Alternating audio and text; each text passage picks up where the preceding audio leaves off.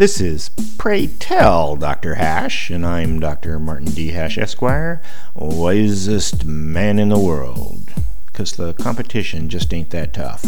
And these are things I wish someone had told me.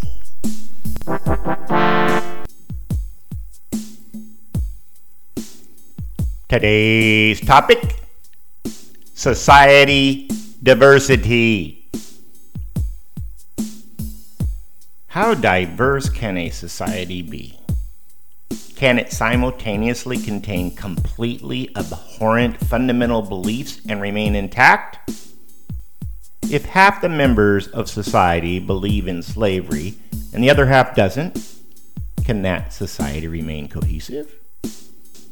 Can democracy solve the problem? What if the majority wants slavery? Or to prohibit religious worship?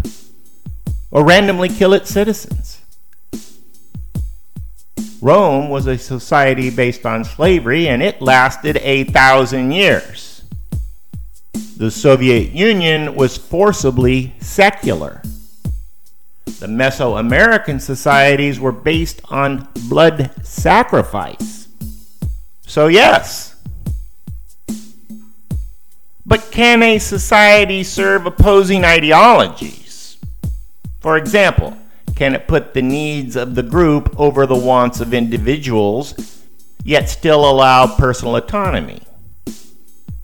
Obviously, yes, as demonstrated by the various levels of socialism in countries all around the world. But there is a point where the individual is completely subsumed into the group, as with Marxism, where equality is the goal, which is at complete odds with liberty. Individuals reaping the rewards or suffering the consequences of their own actions. Because that causes inequality. So, no, opposite ideologies cannot exist in a single society, but it can someplace else.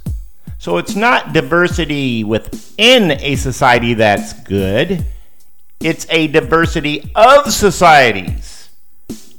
Then you can get out of the blood sacrifice one and go someplace else.